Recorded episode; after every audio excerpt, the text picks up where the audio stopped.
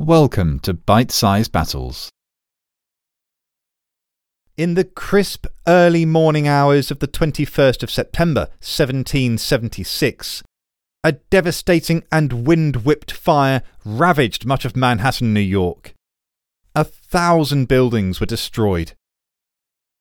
But more importantly for a young Nathan Hale, the British were now on high alert for a suspected enemy arsonist.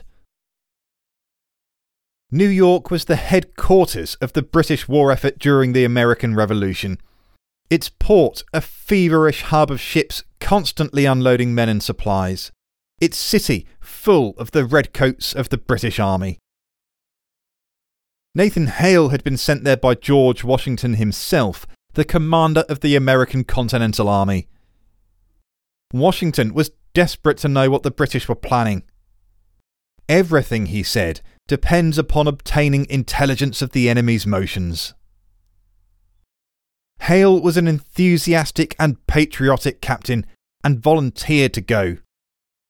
But he had zero spying experience and no real guile either. He was also a conspicuously tall man with a very noticeable, memorable scar on his face from a gunpowder accident. Despite the scar, according to one of Hale's friends, all the girls in New Haven were in love with him. He was, it said, very good looking and very noticeable. That inability to blend with the background, his lack of guile, and the attention the heightened alert the fire had brought combined to deadly effect. While he was trying to escape New York, Hale continued asking questions too obviously and too loudly, and he caught the attention of a pock faced, bulgy eyed British major called Robert Rogers.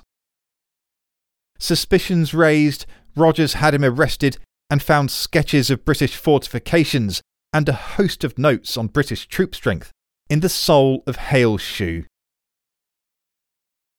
Hale had used an ingenious code to encrypt them Latin and cracking that code took the British all of three seconds. Sadly for Hale, he was hanged without trial as a spy the next morning. Hale went to his death with great dignity and composure, and like a true American patriot. His last words were, I only regret that I have but one life to lose for my country. But Hale's execution hit George Washington hard. He felt responsible for the enthusiastic 21 year old's death, but still ached for the intelligence he needed to win the war. This was the point that Washington conceived the United States' first professional spy network. No longer would untrained amateur spies be thrown to the wolves while attempting to penetrate enemy lines on single mission scouts. Instead, a small group of trusted patriots would be carefully selected for their ability to live quietly behind British lines, to deceive and charm, and to smuggle messages back to Washington. This group lived inside New York for years, right under the noses of the British. This is the story of how their contribution to the American war effort was so great that it's possible that without them, there wouldn't be a United States to this day. Welcome to the third episode of Secret Warfare The Culper Ring. Washington's pick to lead this new intelligence organisation was a young cavalry officer named Benjamin Tallmadge. Joining him was a farmer, Abraham Woodhull, a merchant named Robert Townsend, tavern keeper Austin Roe, ferryman Caleb Brewster, the wife of a Long Island judge, Anna Strong, and a mysterious final member we know only as Agent 355. Part of the strength of this spy ring was that it never required anyone to do anything out of the ordinary. They all simply went about their everyday business and spied or passed messages as they did so. It was the perfect cover. Roe acted as courier, passing messages between members on his daily rounds of buying supplies for his tavern. He bought many of those supplies, for example, from the goods store owned by Townsend. Townsend collected reports from other members, which he then stuffed into Roe's shopping. Roe would then leave those reports at a dead drop in a field owned by Woodhull, who then needed to pass them on to Brewster, who was always hiding in his ferry in one of six coves. To know which cove to go to, Woodhull would look from his farm across to Strong Point, where Anna Strong would hang out her laundry. A black petticoat meant Brewster was available, and the number of white handkerchiefs she hung next to it indicated which of the six coves he was in.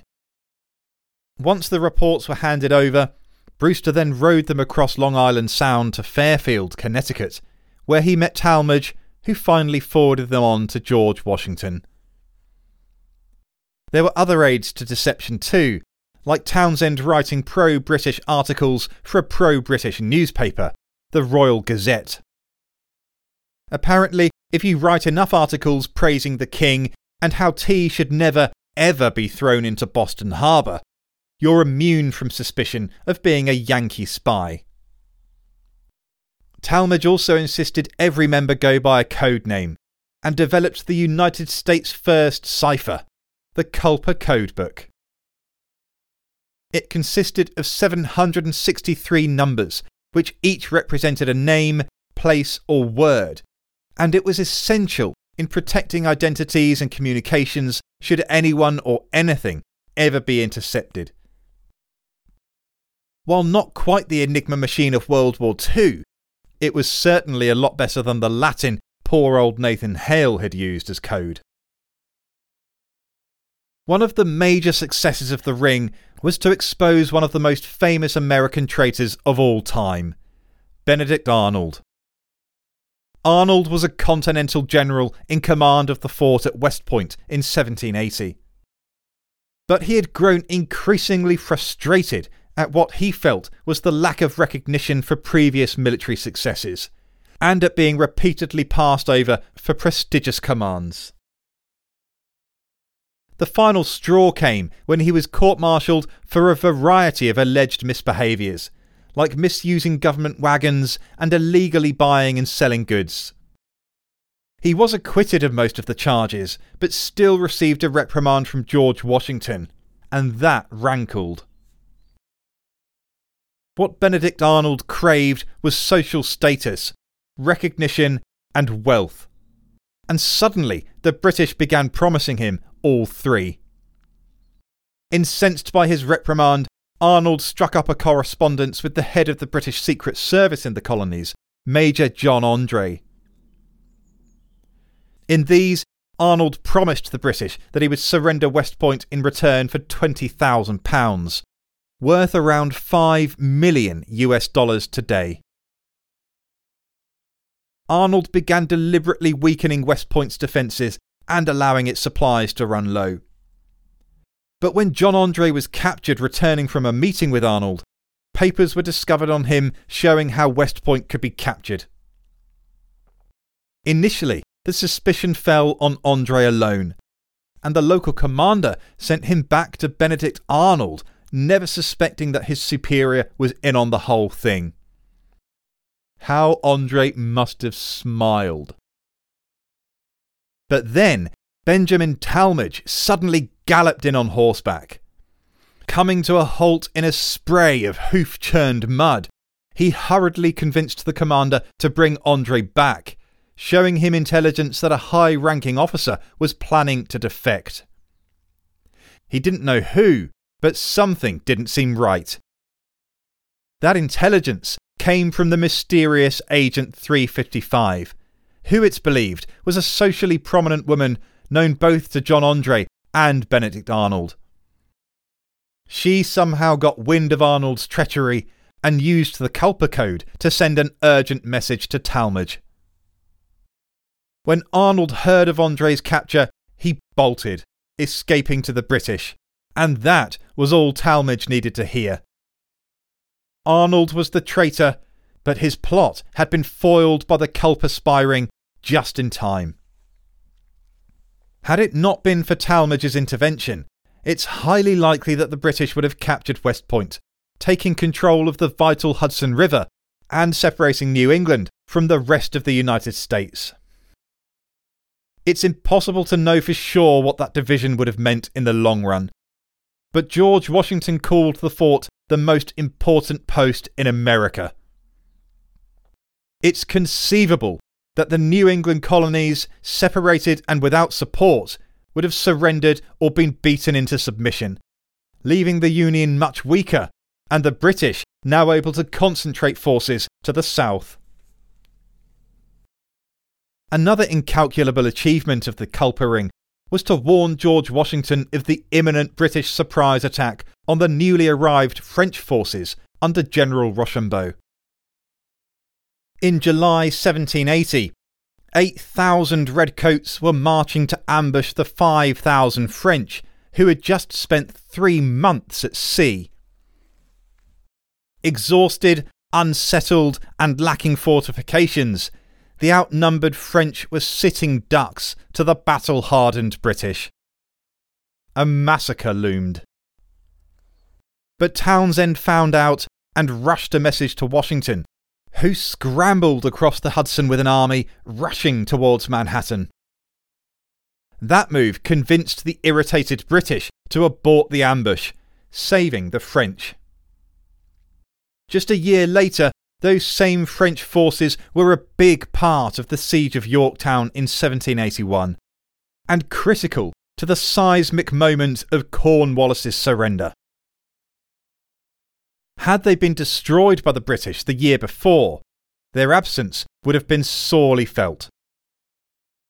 Even more dramatic, it could even have wrecked French support for the wider war almost as soon as it had really begun, which would have been devastating to the American cause.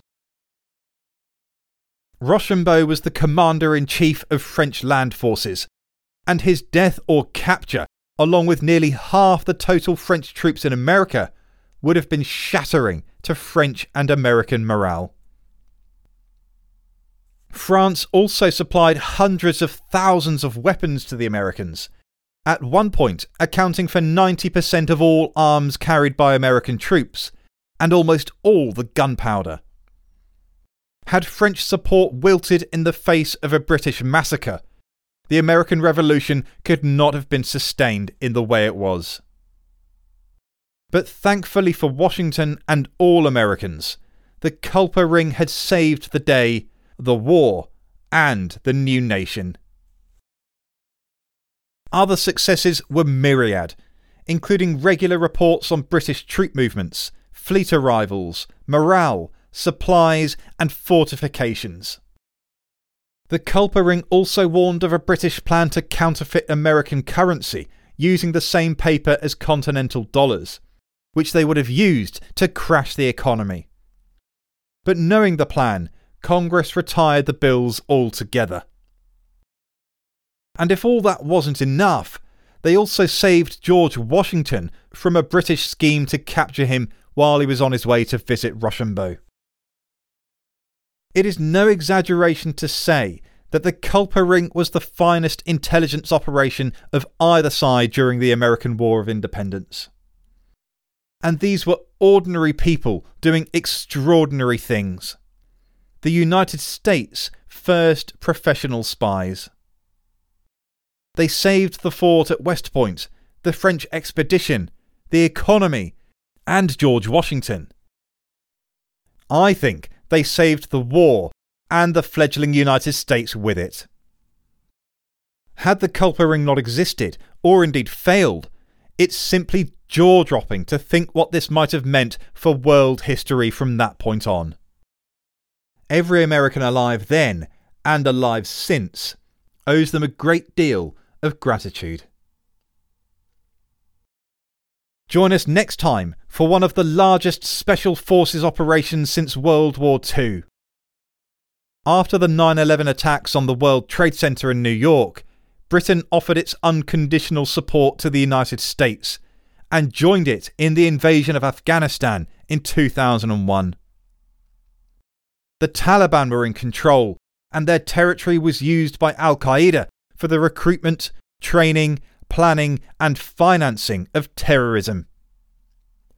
Now the British set their sights on an Al Qaeda opium den, guarded by dozens of heavily armed fanatics. Taking them on were a hundred men of the British SAS in a withering and rare direct action assault. I'm Andrew McKenzie. Thanks for listening. See you then.